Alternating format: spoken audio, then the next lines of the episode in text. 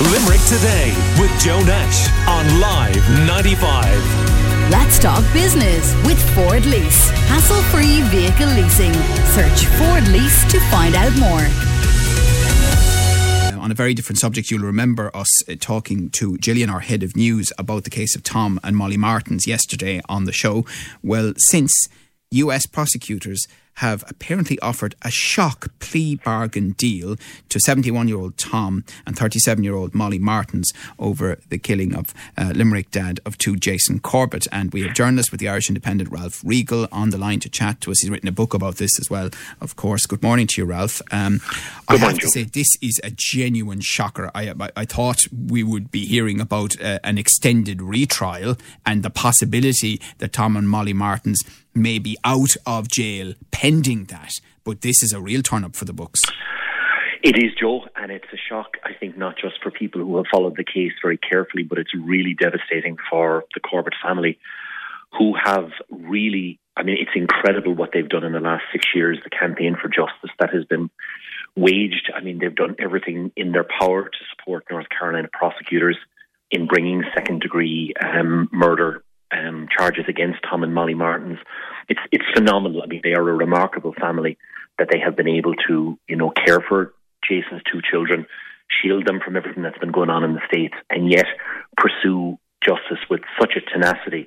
And yet, this is the outcome that they face. And essentially, I have to say, I got very worried about two weeks ago when I was looking at some of the commentaries, and we had a story in the Independent uh, quoting Connor Martens, who is the son of Tom Martens and, of course, a brother of Molly Martens. And he happened to use the word plea in one of his quotes. And that my antenna went up when I saw that. I wondered why there would be that type of reference.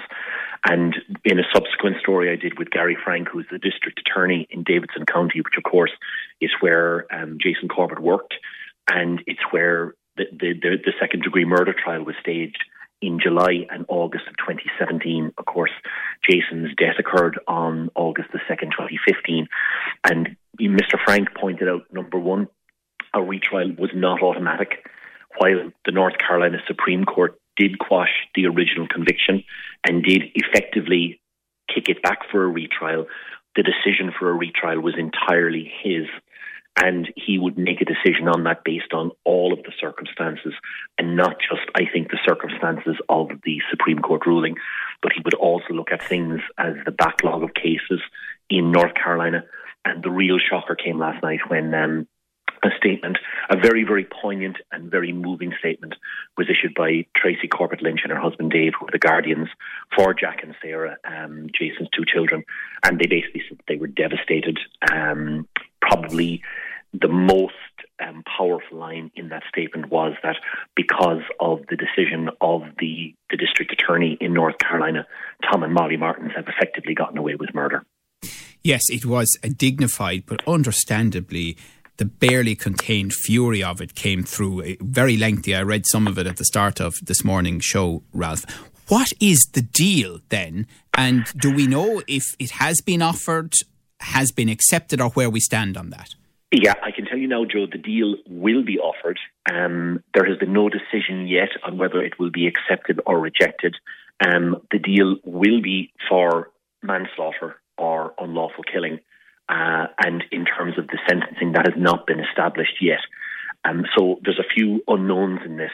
But what is certainly clear is that if Tom and Molly Martens accept a plea bargain deal, if they accept the manslaughter plea, well, then they won't serve anything like the 20 to 25 years, which was imposed by Judge David Lee in August of 2017. how long have they served of their current sentence? Uh, they'll be four years in prison. I think it's on August the 9th. So they're roughly about three, roughly about, I think it's three years and is it eight months, Joe? Three years and seven months um, that they've been in custody in two different prisons in North Carolina.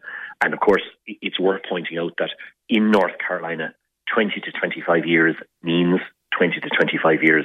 There's not 25% off for remission. Okay. Um, but, but, I suppose what I'm trying to uh, gather then is what do you think? I mean, will time already served be taken into account? Is there a possibility that depending on how these negotiations go, they will be released from prison very shortly? Um, I'm going to be careful what I'm going to say, Joe. Yes, I, would understand that. it's- yeah, I would think it's quite possible, if not likely, that they will be released from prison on bail. Um, I understand that that is something that could happen in the next couple of days. So it's possible that they will be released on bail from prison pending a decision on the plea bargain offer. Now, the plea bargain offer is not open ended. I think there's a very strict timeline involved in it.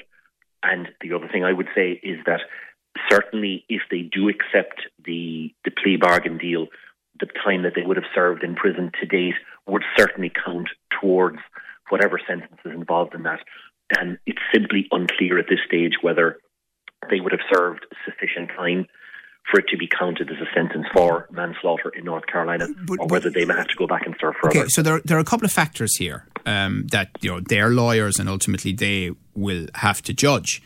One is they say they're not guilty. Yeah. So if they plead guilty to manslaughter, then that's an admission.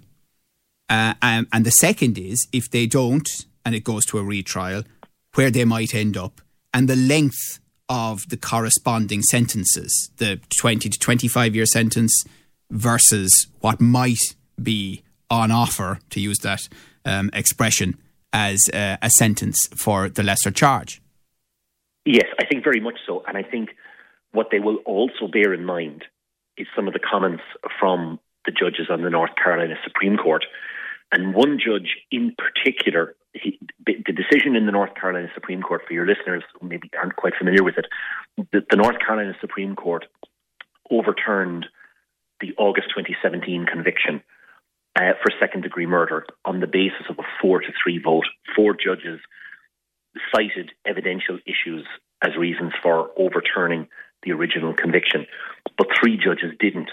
And one of the judges who didn't effectively went on record to say that, in their view, the evidence against Tom and Molly Martens was absolutely overwhelming. So I think they're all factors that the legal teams will bear in mind if the technicalities which caused the overturning of the original conviction are addressed in the retrial.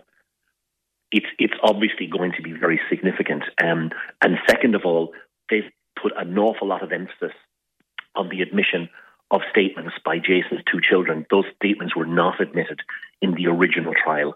And it's obvious that if there is a retrial, there's going to be a lot of pressure for the defence legal teams for those statements to be admitted.